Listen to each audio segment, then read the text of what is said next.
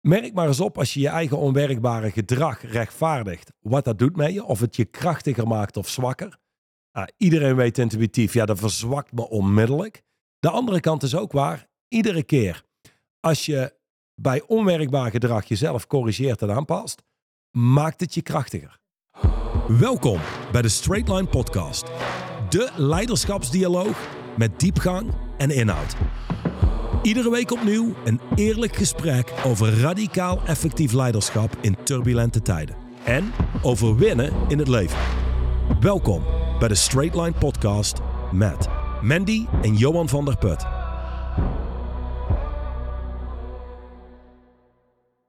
Hoofdstuk nummer 11 van het boek Innerstand staat centraal. En ja, nogmaals, als je een nieuwe luisteraar bent, zorg dat je deze reeks vanaf aflevering 1 luistert. Dan krijg je de volledige context mee. Vandaag staat in een teken van hoofdstuk 11 en we duiken er meteen in voor al onze vaste luisteraars. Want wij hebben respect voor hun tijd. Dus we gaan meteen de diepte in. Juist. Oké, de titel zegt It takes strength. En de eerste zin die daaronder staat is It takes strength to stop being average. And. Nou, de and en alles wat erachter komt gaan we dadelijk invullen. Maar wil je daar al iets over zeggen? Dat het kracht kost om uh, te stoppen met gemiddeld te zijn? Ja, uh, sowieso kost het veel kracht om gemiddeld te zijn. En alle ellende die je over je afroept. Ja. Um, maar ja, nee, want het houdt, het, laat ik zo zeggen, het heet niet voor niks gemiddeld. Namelijk, als je gaat kijken, je hebt gemiddeldes en dan kijk je naar de Nederlandse uh, populatie, de wereldpopulatie. En dan heb je de bovengemiddelde, de gemiddelde en de ondergemiddelde. En je zou kunnen zeggen, je, het vereist iets anders van je, wil je bovengemiddeld zijn. Um, gewoon bovengemiddeld zijn om maar iets anders te zijn dan de rest heeft niet zoveel nut. Maar kan zeggen uh, dat het de moeite loont om de kracht te ontwikkelen om bovengemiddeld te zijn. Want niet alleen uh, doelt op bovengemiddelde inkomsten, maar het gaat een heel stuk dieper dan alleen dat. En dat, Mandy, gaan we uitvinden in deze podcast. Dat is correct. Ik heb wel één vraag. Ja. Als jij het hebt, pak maar een slokje van je Mhm. koffie. Als jij het hebt over, oké, binnen zeg Nederland, Vlaanderen, de Benelux, heb je zeg maar mensen die gemiddeld zijn, je hebt mensen die ondergemiddeld zijn, je hebt mensen die bovengemiddeld zijn. Naar mijn mening, in die hele massa van gemiddeld heb je heel veel mensen die hun best doen om anders te zijn dan de gemiddelde mensen en die zich afzetten tegen, maar die uiteindelijk nog steeds eigenlijk gewoon ondergemiddeld vallen. Dus wat, wat zou dat dan zijn volgens jou? Um, sowieso, ik, ik zat hier laatst over na te denken. Als je gemiddeld was in de jaren tachtig, dan uh, kon je een prima woning wonen en een auto voor de deur hebben en dan kocht je je boodschappen. Um, en dan hield je misschien nog wat geld over voor een vakantie. Of een mooie televisie. Ja, gemiddeld zijn vandaag de dag is, is een steeds groter wordend probleem. Mm -hmm. Zeker met inflatie, de kant die de economie opgaat. Wat alles dus kost tegenwoordig. Als je nu gemiddeld bent, dan heb je echt een probleem. Dan heb je een, um, eigenlijk een hele lage levensstandaard. En ik zou zeggen, het is overleven. De vraag is dus überhaupt, kun je je als mens veroorloven gemiddeld te zijn? En het antwoord als ondernemer zijn is, je kunt het je niet veroorloven gemiddeld te zijn, maar toch echt te winnen. Dus ja. um, dat zou uh, een, een, goede context zijn om op verder te bouwen. Ja, precies. Een, een, een kanttekening die ik daarbij wil geven is, het is niet dat mensen die in loondienst zijn, die geen ondernemer zijn, geen zakelijk leiderschapspositie hebben um, en die ergens een toffe baan hebben, dat die automatisch vallen in de categorie gemiddeld. Want ik kan je toch verzekeren dat er binnen bedrijven zijn, uh, binnen bedrijven mensen zijn die serieus bovengemiddeld zijn ten opzichte van het gemiddelde wat daar rondloopt vanuit de maatschappij in die bedrijven. Dus um, het heeft alles te maken met standaarden uiteindelijk. Uh, daar gaan wij volgende week toevallig op in in de podcast. Maar nu gaan we in op een aantal punten. Dus de zin die ik net zei was: It takes strength to keep being average and. En achter die and. To stop being oh, so, average. Sorry, yes, indeed. Nee, nee, luister, als je deze podcast ja. luistert, wil je. Dan, dan luister je niet om gemiddeld. Zo Van, Ja, Hoe kan ik gemiddeld nee, blijven? komt dat jij net zei, nou ja, gemiddeld zijn is heel zwaar. Ja, dat is, dat is ook waar. Nee. Ja. Dus it takes strength to stop being average and. Nou, achter die and komen 18 punten. Helaas hebben wij geen tijd om al die 18 punten in een podcast door te nemen die de mensen de moeite waard vinden om te luisteren. Want wij krijgen altijd een time window waar we ons binnen moeten houden. is redelijk breed, maar toch. Dus ik heb er een eh, zevental uitgekozen. Ja, maar je hebt de eerste niet aangekruist. En dat is voor mij de meest belangrijke. Oké, dan Om mee te beginnen bij althans. deze een achttal van de 18 die wij gaan doornemen. Dus it takes strength to stop being average and to stop lying to yourself. En dat betekent, je zult allereerst moeten stoppen te liegen tegen jezelf dat je niet gemiddeld bent. Oeh. Nou, toch voor veel mensen. Nou, en, en dan zeggen ze, ja, oké, tuurlijk, maar dat is projectie. Ehm, en dat is wel hoe het begon bij mij. Toen ik ging werken met Dusjan, toen kwam ik erachter hoeveel ik loog tegen mezelf. Nou had ik een schitterende vrouw thuis. eh, of ja, vrouw, vriendinnetje was je toen. En ehm, dit is al een keer teruggekomen in de podcast. Het moment waarop jij me aansprak op mijn bullshit en zei, luister, ik weet dat je liegen bent, aan het liegen bent tegen jezelf. En dat is oké. Alleen het werkt niet voor jezelf. Dat is duidelijk. Dus ik zou zeggen, stop alsjeblieft te liegen tegen jezelf. Of niet. Het is aan jou. En toen liep je weg. En toen dacht ik, als ik nu kwaad word, zie ik er heel klein uit. Dus laat ik, laat ik dat niet doen. Ik kies voor de professional. Maar ik, ik zal het linken aan het volgende, zodat je een beeld krijgt. Wat bedoel je nou met liegen tegen jezelf? Er wordt wel eens gezegd over multilevel marketeers, dat die na zo'n, ja, die hebben van die dagen waarop ze bij elkaar komen. Ja. Succesdagen, Mhm. eh, Gewoon van die inspiratiedagen. bijeenkomsten waar Ja. dan ook nieuwe potentials komen. Ja, en ze zeggen, je moet daar naartoe komen, want je gaat automatisch vier keer meer verdienen. Ja. Want iemand komt Jij had ooit uitgevogeld hoe dat kwam. Ja, dat, ik zou, dat, ga ik je, Ja. dat ga ik je vertellen. Dus je komt daar binnen en je hebt afgelopen maand 200 euro verdiend. En dat is een beetje het gemiddelde wat je doet. En dan raak je in contact met een paar mensen, allemaal hyper de pieper. En, eh, dan vraag je iemand, en, en wat heb jij eh, gedaan afgelopen maand? Oh, eh, ik eh, 800 euro. Wa- wat heb jij gedaan? En dan, voordat je het weet, wat uit je mond komt, is vi- 400. Ja, niet zoveel als jij, maar toch 400. Nou, dan heb je al, dat is al de eerste verdubbeling.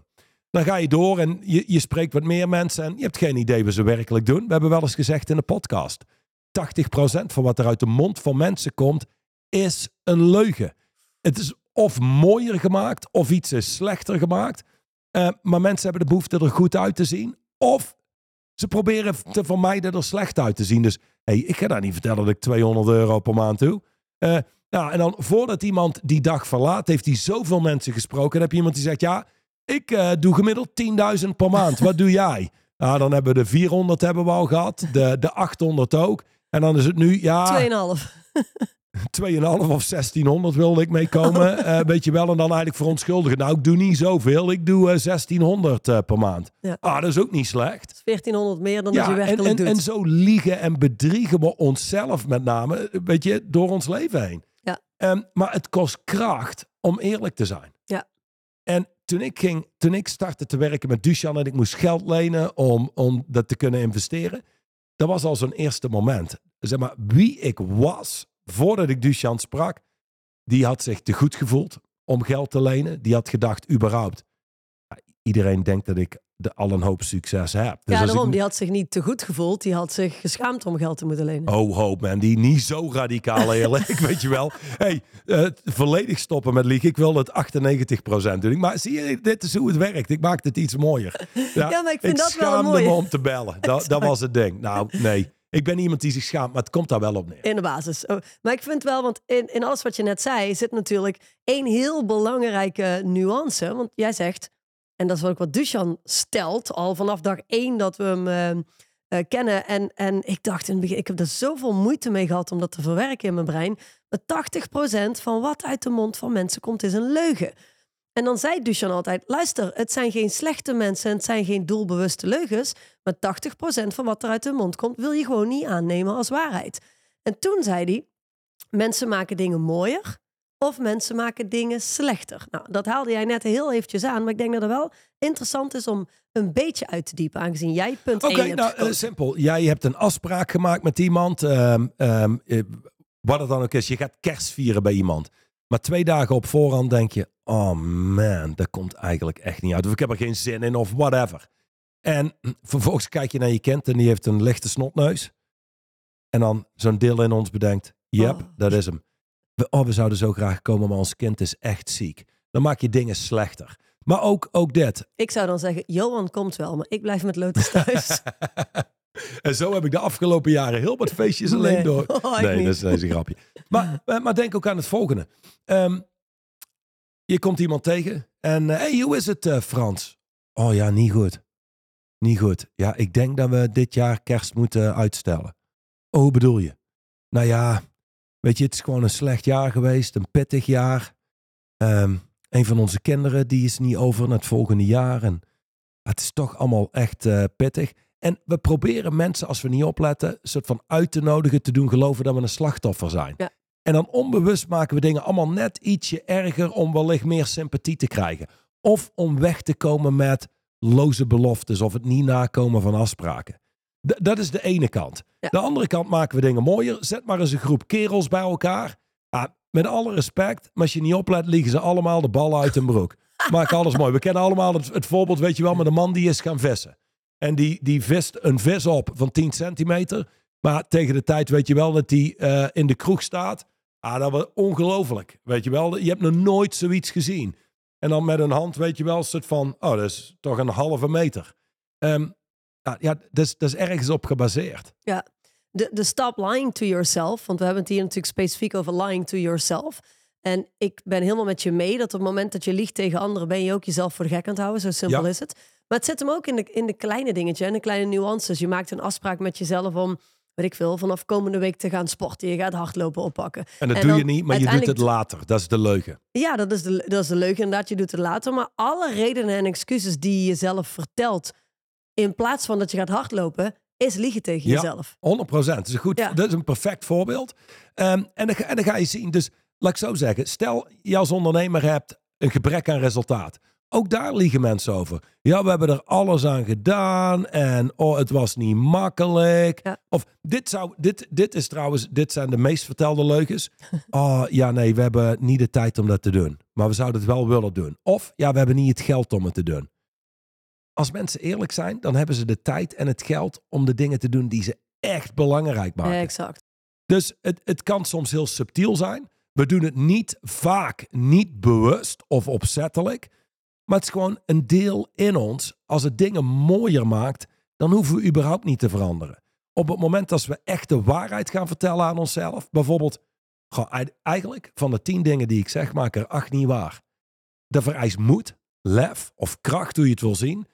Maar dan zit je ook in een situatie waarbij je jezelf eerlijk confronteert met hoe je leeft. Ja. En vaak vereist dat dat als iemand eerlijk is, dat hij zou moeten veranderen. Exact. Dan, op het moment dat je er eerlijk over wordt, moet je er natuurlijk ook iets mee gaan doen. Ja, dan heb je ook de verantwoordelijkheid om er iets mee te doen. Ja. Vandaar dat ehm, liegen een hele makkelijke oplossing is. Ik kan je garanderen trouwens dat we er geen acht kunnen doen. Voordat dat een leugen is, we hebben er nog zeven aangestipt hierna, maar we pakken de Zo. best of. Als jij gewoon korter bent van stof. Oh ja, gewoon drie statements over Nee, iedere zin. En, Nee, nee, maar we gaan door. We gaan door naar niet nummer twee, maar naar nummer drie. It takes strength to stop being average and to stop justifying unworkable behaviors. Als jij Te stoppen met het goed praten van onwerkbaar gedrag. Zowel van jezelf als van anderen. Dat is Ja. een belangrijke. Ja, uiteindelijk is het het belangrijkste is dat je het bij jezelf doet. In andere woorden, je confronteert jezelf met je onwerkbare gedrag. En da- daar zitten in bepaalde acties die je doet. Eindeloos scrollen op internet, afleiding zoeken. Ehm, het zit hem in acties die je niet doet. Bijvoorbeeld die drie investeerders bellen, die je vooruit kunnen helpen om te versnellen met je bedrijf. Of om drie schuldeisers te bellen om te dealen met je huidige situatie. Ehm, allereerst geldt het voor jezelf. Als jij kijkt naar teams, wat je hebt, en dit is een, een straight line distinctie. Als jij mensen confronteert met een gebrek aan resultaat en hoe ze gekomen zijn tot dat resultaat door hun acties, dan heb je twee, twee mogelijkheden. Of iemand stopt en past zijn gedrag aan, of iemand rechtvaardigt zijn gedrag. Ja. En meestal is het het tweede, omdat het makkelijker is dan jezelf eerlijk confronteren met de correcties die je kunt maken voor jezelf. Ah, absoluut, absoluut. En dat kan bijvoorbeeld zijn, hey, eh, luister Mandy, hoe, hoe kan het zijn dat je 20 kilo bent aangekomen de afgelopen drie weken? Ja, weet je, ik kan er eigenlijk niks aan doen, want het was dit en het was dat. Eh, Mensen beginnen onmiddellijk hun gedrag te rechtvaardigen. Eh, in plaats van, goh, ja, je hebt gelijk. Ik ben echt dik geworden en het Het is ook het moment om er iets aan te doen. En ze passen hun gedrag aan en vervolgens pakken ze door. Ik hoor jou net zeggen, ehm, het is vooral belangrijk richting jezelf. Eh, ik begrijp wat je daar zegt en ik ben het daar niet helemaal mee eens, omdat ik in veel bedrijven wel zie dat zakelijk leiders ehm, het eh, gewoon onwerkbaar gedrag van medewerkers, van teamleden, constant blijven justifyen. Mhm. Maar hoe langer jij als zakelijk leider ehm, blijft goed praten dat iemand uit je team gewoon dysfunctional is, hoe groter het effect op de rest van je team ook gaat zijn.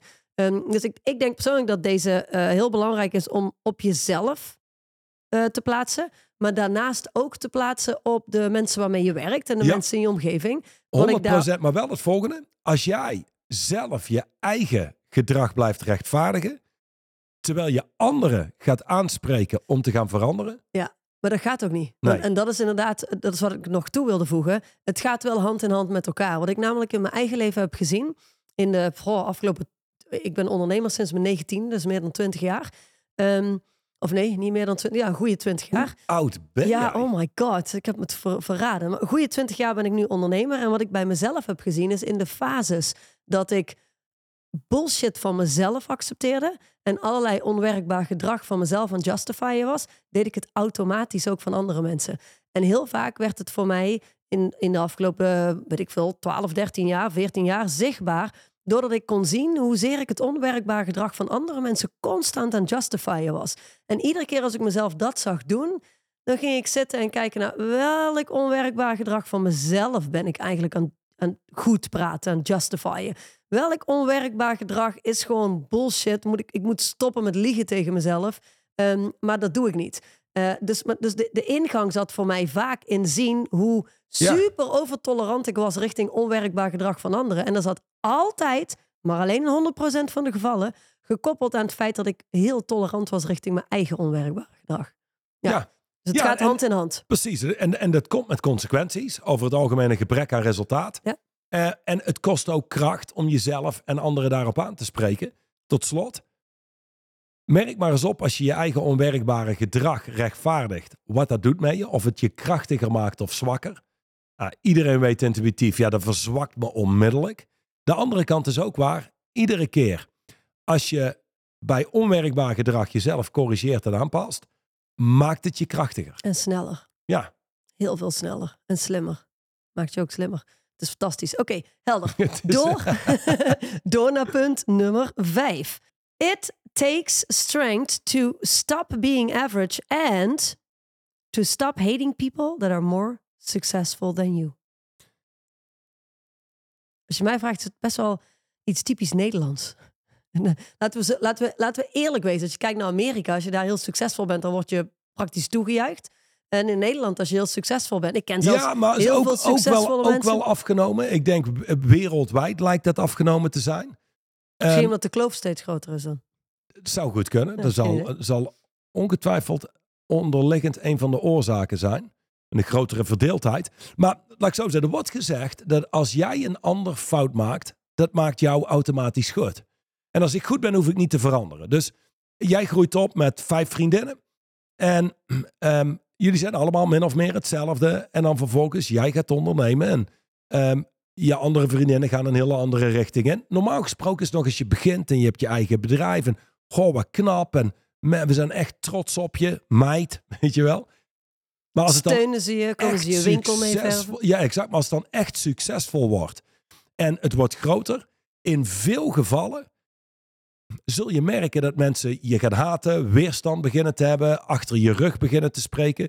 Simpelweg omdat het ook een reminder is van waar zij wellicht capabel toe zijn, maar niet bereid zijn om te doen. Dus het is een reminder waar je als mens en persoon in toe in staat bent. bent. Ja. ja.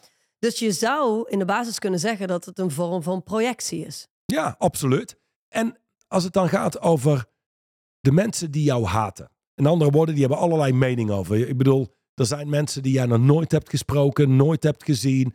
Maar die hebben wel een mening over je. Het zijn, het zijn, nooit, nou, het zijn niet mensen, het zijn altijd vrouwen. Ja? Er zijn ook mensen natuurlijk. Maar ik heb nog nooit teruggehoord dat een man een hekel aan me heeft of me haat. Maar ik heb wel behoorlijk vaak in de afgelopen tien jaar teruggekregen dat een vrouw echt een hekel aan me heeft en me een verschrikkelijk mens vindt. En wat ik daar dan heel interessant aan vond, is dat ik die vrouwen dan nog nooit ontmoet had. Ik, heb, ik, ik had ze letterlijk, ze hebben me niet eens ooit een hand gegeven. Er is no- nooit een interactie geweest. En let erop, er was toen ook geen podcast. Nee. Dus Nee, het is niet dat ze me ergens van kunnen nee ze kennen. hadden je persoonlijkheid nog niet leren kennen zoals Nee. ik jou ken. Exact. Kijk, al die podcastluisteraars vinden mij misschien verschrikkelijk. Maar nee, ga door. Maar oké, let op. Dat is, we komen af van it takes strength to stop being average. Nou, als je kijkt naar de doelgroep die zeer gemiddeld is, weinig resultaat heeft. Dat, dat is ook een grote doelgroep die online is. En daar alle tijd van de wereld heeft om allerlei comments te plaatsen onder video's en dat wat anderen doen. Ik weet niet meer wie de maker is van de quote, de bedenker is van de quote. Iets in me zegt Renee Brown. I don't take advice or criticism from people who are not on the playing field with me. Ehm, en dat is, dat is- ja, en, en weet je wat het is? Of je staat op het speelveld en je bent het spel aan het spelen en je bent je ding aan het doen. Of je zit op de tribune. En wat doen mensen op een tribune? Die oordelen over wat er gebeurt op het speelveld. Dus logisch gezien, hey, mensen hebben meningen. En dus zit er ook een groot aantal bij wat je zal haten vanwege hetgene wat je doet. Eh, en in sommige gevallen herinner je mensen aan waar ze capabel toe zijn. In sommige gevallen ben je ook een reminder voor wie iemand totaal niet is. Ja. Ehm, ik weet nog toen wij hier net in echt kwamen wonen en we leerden zo eh, wat mensen kennen, ehm, kwamen wij in, in contact met een van de, zeg, de grote ondernemers van deze regio van, en omstreken. En dat is er eentje uit, eh, uit de, hoe zeg je dat? De oude tijd, zeg maar, van de oude stempel. Dus het is, een, het is misschien een beetje een botte boer, ehm, maar het verder een heel toffe, warme man. Eh, maar het is wel leuk, want ongelooflijk veel mensen uit deze regio hebben een hekel aan hem. Maar hij is by far een van de meest succesvolle ondernemers. Die bezit half echt, die heeft bijna alle panden. Ehm, dus daar kun je het al zien. Er zijn allemaal mensen die nog nooit met hem in contact zijn geweest. Maar omdat hij ja, zo succesvol is, hebben ze bijvoorbeeld al een hekel aan hem. Ik vind het altijd heel interessant om te zien als je in een nieuwe, een, en, nieuwe en plek denk komt. ook aan het volgende. Duchan deelde ehm, vroeger wel eens, wel eens dit verhaal. Zei hij, het is grappig. Want vroeger toen ik met artsen, doktoren heb gewerkt. Dan had je iemand die had een praktijk. Startte net in een stad. En die had binnen no time, details staan me niet bij, maar het gaat om de, om de kern. 200 patiëntbezoeken per week. Maar er zat iemand anders en die zat daar al jaren en die heeft maar 100 patiëntbezoeken per week. Wat de meeste mensen niet doen, is: hé, hey, wacht even. Ik zit hier 15 jaar, ik heb 100 patiëntbezoeken. Hij zit hier een jaar en heeft er 200. Wat doet hij wat ik niet doe, wat hem zo succesvol maakt? Nee, wat mensen doen, is die gaan haten. En die verzinnen allerlei verhalen. Ja, maar die heeft ook geen tijd voor zijn patiënten. Ah, nee, die, die leveren een slechte service. En dat is de manier om gemiddeld te blijven. Ja, en dat is natuurlijk de uitnodiging hier. Hè? Er staat, het, het, het kost kracht om te stoppen met gemiddeld te zijn. En om het haten van mensen die succesvoller zijn dan jij te stoppen.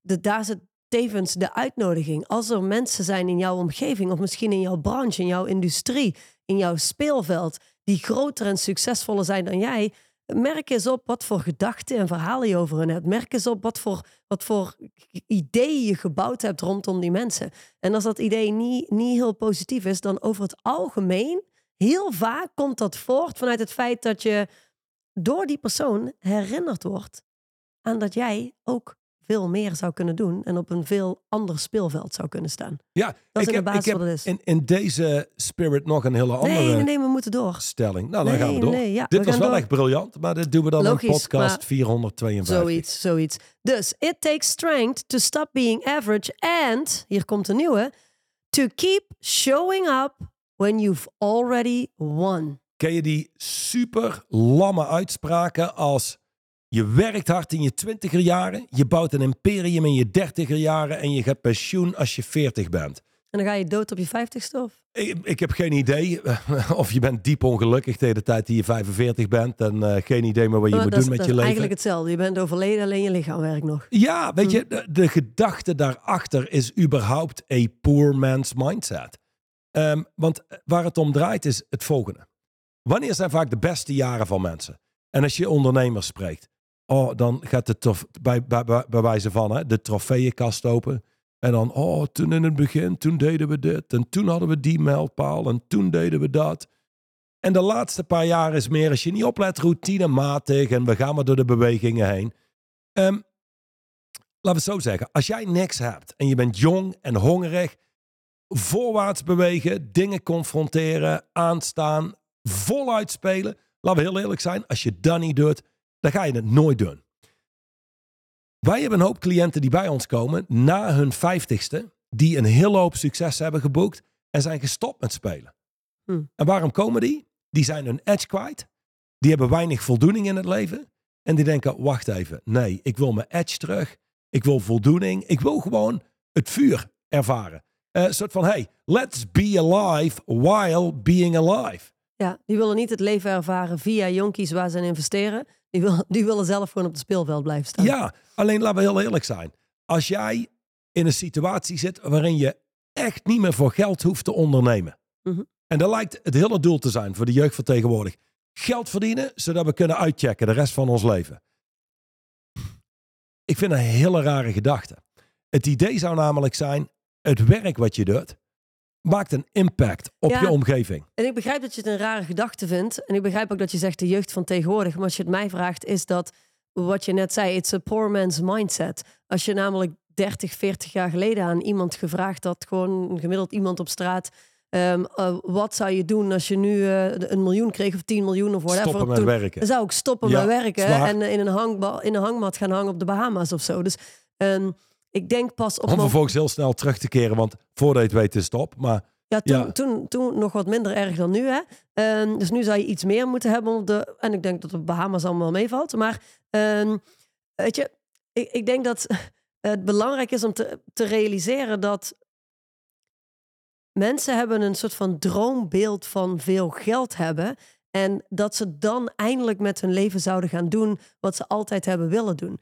Ehm, je kunt echter vanuit de positie waar je nu zit ook verklaren dat je het leven aan het leven bent dat je wil leven en dat je alles eruit haalt wat erin zit. Ehm, er is een uitspraak van een dame, eh, vol- volgens mij is het een dame geweest, ik weet ook even niet, ik weet niet precies hoe ze heet, maar die zegt, ehm, ehm, weet je, you, you don't have to follow your passion, you just bring passion to the table with every project that you take on. En dat is in de basis natuurlijk waar het om draait in het leven. Ja, bedoel, je kunt, ja, je kunt en- en- opkomen, blijven dagen. Nou, exact. Want vanaf het moment dat je er stopt te doen, soort van, hé, hey, we hebben gewonnen. Het hoeft niet meer voor het geld. Dus nu Precies. checken we uit. Ja. hey, daar krijg je echt spijt van. Ja. Ik heb nog nooit iemand gesproken die achteraf zei, nou, dat was echt de beste beslissing uit mijn leven. Dat was leuk misschien voor een half jaar, misschien nog niet eens. Maar he- heel eerlijk, heb je ooit iemand gesproken die dat hele imperium van scratch, nul, zelf opgebouwd heeft?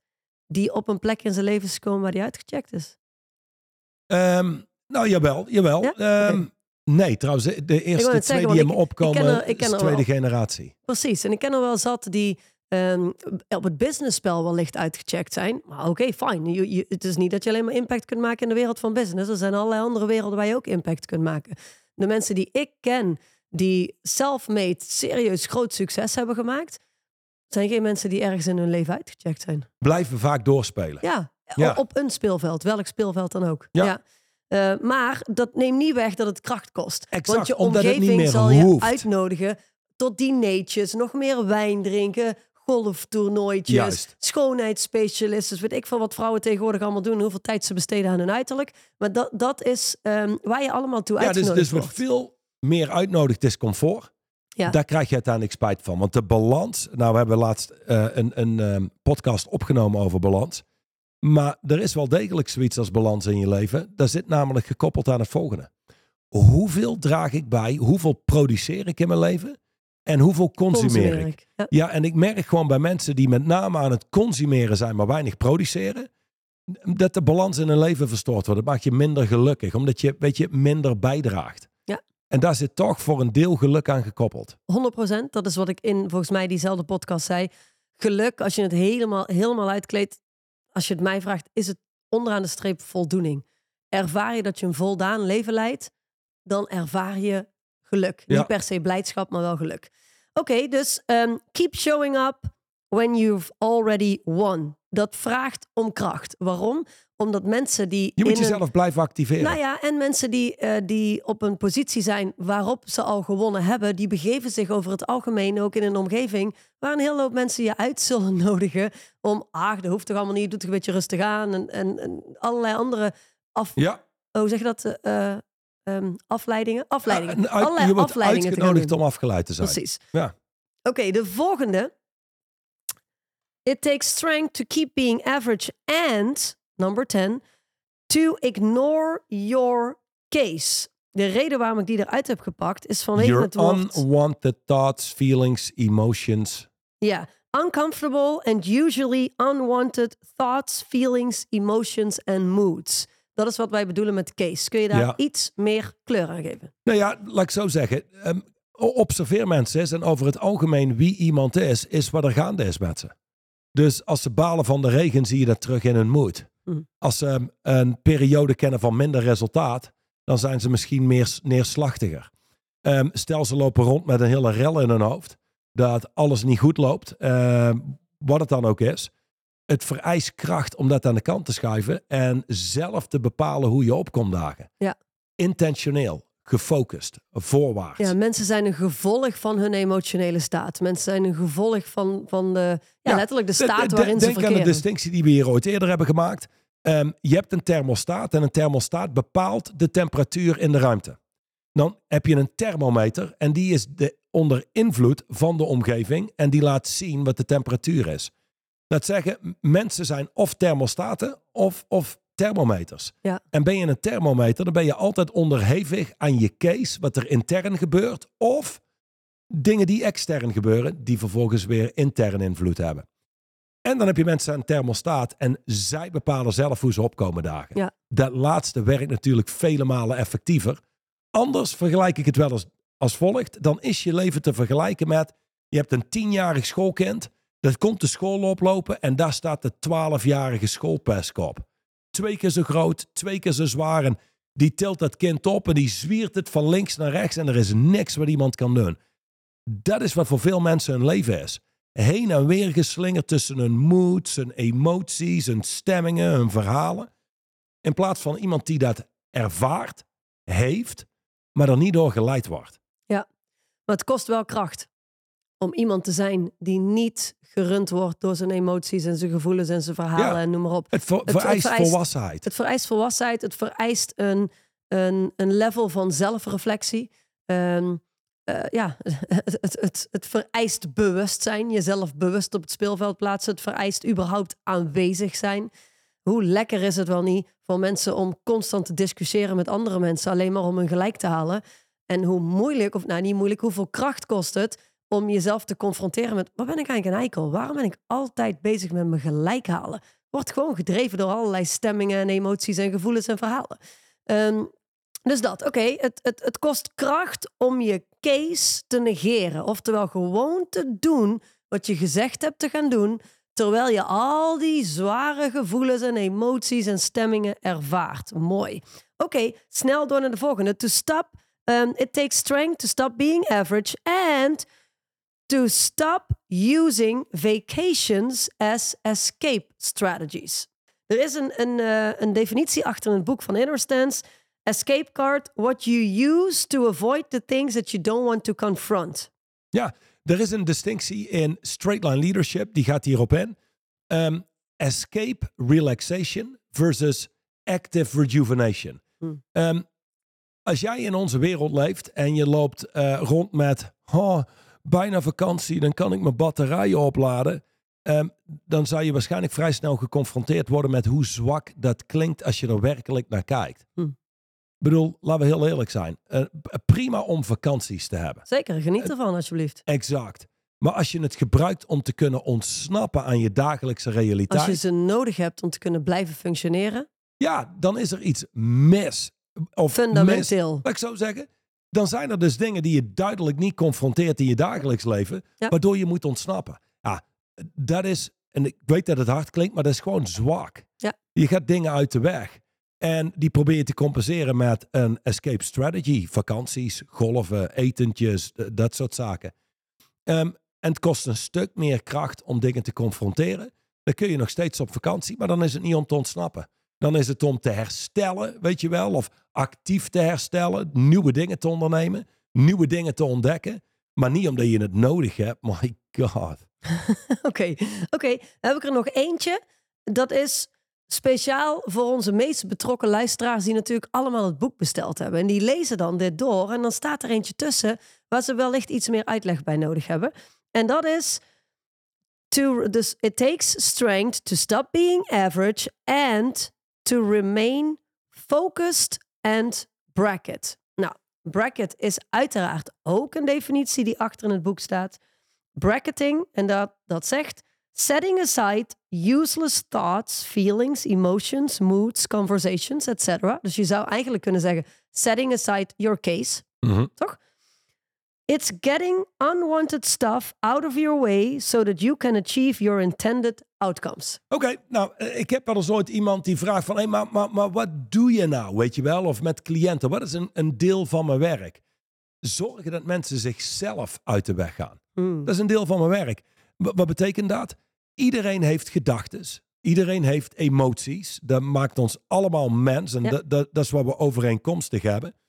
Ehm, we hebben interne verhalen. Nou, voor een heel groot deel, die interne conversaties, die emoties, runt het leven van mensen.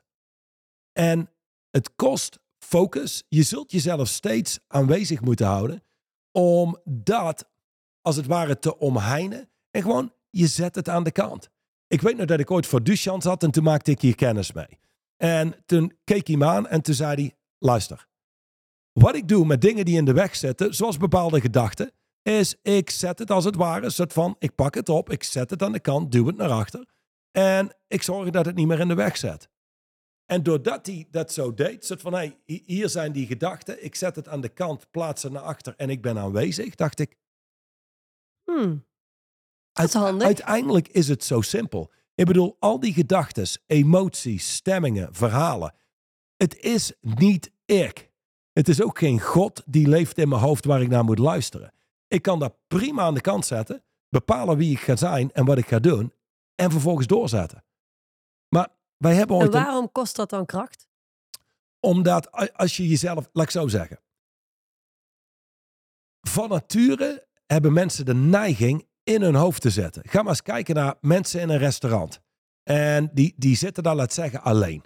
Eh, een eh, partner aan tafel die gaat naar de toilet.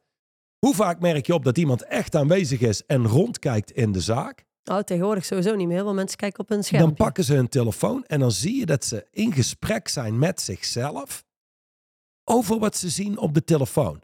Je ziet dat als mensen je aankijken. Of je hebt een soort glazige blik. Hm. Iemand is er niet echt. Of iemand is gewoon aanwezig. Hm. Nou, in staat zijn te bracketen betekent dat je überhaupt gefocust moet zijn op uit je hoofd blijven. En van nature word je steeds teruggezogen in je hoofd. Maar daar heb je geen kracht. Daar kun je ook niet observeren en ook niet anticiperen. Dus ware leiders of werkelijke leiders zijn altijd gefocust en bereid en in staat om te bracketen. Maar die weten, alles gaat, anders gaat alles wat ik zie en observeer en wat anderen delen, door een soort van blender heen van gedachten en emoties en stemmingen en verhalen. Dat vertroebelt dus wat ik zie. Het vertroebelt wat ik niet kan zien. Dus dat is echt een essentiële eigenschap. Ik wou zeggen eigenschap, maar het is meer, het is wat je traint. Ja, het is iets wat je actief doet. Ja. En als je dat niet meer actief doet, dan runt het je leven. Precies. Het kost kracht. Waarom? Omdat je op, op automatisch wordt je gerund door alle verhalen en emoties en gevoelens in je leven. Want dat, is, dat, dat kost geen enkele moeite voor ons als mens om ons gewoon te laten runnen door de stem in ons En hoofd. sterker nog, hoeveel mensen ken je wel niet die zeggen... Goh, weet je, af en toe is het gewoon lekker om mezelf terug te trekken in mijn hoofd. Ja. Hoe vaak ik dat wel niet ooit Ik- gehoord ik, heb in mijn leven. Iemand hoorde, ja, ik vind het zo lekker om op vakantie te gaan in mijn hoofd. Oké. Eh, maar maar in, in de basis dan natuurlijk wat het is. Voor mensen, het is heel makkelijk. Je hoeft, je hoeft geen enkele moeite te doen, none whatsoever, om je stem in je hoofd je leven over te laten nemen. Gewoon die, want die, die runt de show wel, die doet het werk wel. En, en jij volgt gewoon als een zombie, ben je onder invloed van dat ding in je Ja. hoofd. Het kost Het is trouwens kracht. hetzelfde ding wat liegt tegen je. Wat dingen mooier maakt. En, Eh, wat in heel het rijtje voorkomt. Ja. En, en waarom kost het kracht? Het kost kracht omdat Als je niet op automatisch gaat, dan kun je controle nemen over je eigen leven. Ja. Maar Dus het, zult heet, het heet niet voor niks op halen. automatisch gaan. Hè? Ja. Eh, dat, dat heet niet voor niks. Want inderdaad, je gaat constant op automatisch en je moet jezelf steeds Dus je terugbrengen zult je in het hier en nu. Dank je. kracht van concentratie moeten trainen. Oké, ja, exact. Kracht van concentratie en focus. Alright, nou dan eh, is het ons toch gelukt. We hebben ze alle acht, inclusief de eerste die jij wilde, eh, doorgenomen. En ehm, ja, ik kan niet anders zeggen dan... Ja, ik zou bijna willen zeggen, ik wens je alle kracht, maar dat mag zeker niet, hè? Nou ja, als, als mensen bereid zijn om te doen wat nodig is, is, is succes wensen niet meer nodig. Nee, daarom wens ik Dus- ook dus geen het succes. meer, maar ik wens je hey. alle kracht. Creëer de kracht om Beter nog. Creëer de kracht om aan te pakken wat er hier op dit lijstje staat. Creëer de kracht om gewoon te stoppen met accepteren dat je een gemiddeld leven leidt of een gemiddeld mens bent. Ga van amateur naar het zijn van een professional. En ben gewoon eerlijk met jezelf. Want we hebben allemaal wel ergens in ons leven punten waar deze zaken erg ehm, op aansluiten. Die we vandaag besproken we gaan afronden. Wij gaan inderdaad afronden. Volgende week gaan we door met hoofdstuk nummer 12. En dan gaan we in op standaarden. Wat natuurlijk een ongelooflijk mooie link is met de podcast van vandaag. Tot dan, bye. Tot dan! De Straight Line podcast is opgebouwd uit verschillende reeksen. En uiteraard zijn we de eerste reeks gestart met het verdiepen van het boek Straight Line Leadership. De originele ondertitel van dit boek was Tools for Living with Velocity and Power in Turbulent Times. Oftewel, dit boek staat vol met distincties die jou helpen te leven met opwaartse snelheid en met kracht. In dit boek vind je de absolute basis van ons werk. Nu, nu zijn we begonnen met de tweede Straight Line podcast reeks. En die staat in het teken van het boek Inner Stance. Distinctions for living a stronger, faster, more effective life. Al sinds de jaren 80 deelt Dusan Djukic diepgaande bulletins over hoe je sneller en krachtiger door het leven kunt bewegen. Deze bulletins hebben een enorme impact gemaakt. Enorm op de resultaten van honderdduizenden ondernemers. En jij kunt daar één van zijn. Dit boek, het Inner boek, is een compilatie van al deze bulletins. En let op, er zijn maar 5000 exemplaren gedrukt. Dit boek, deze, is dus een limited edition. Er komt namelijk geen herdruk. Dus wees er snel bij. Zorg dat je je handen krijgt aan dit boek. En volg uiteraard deze podcast.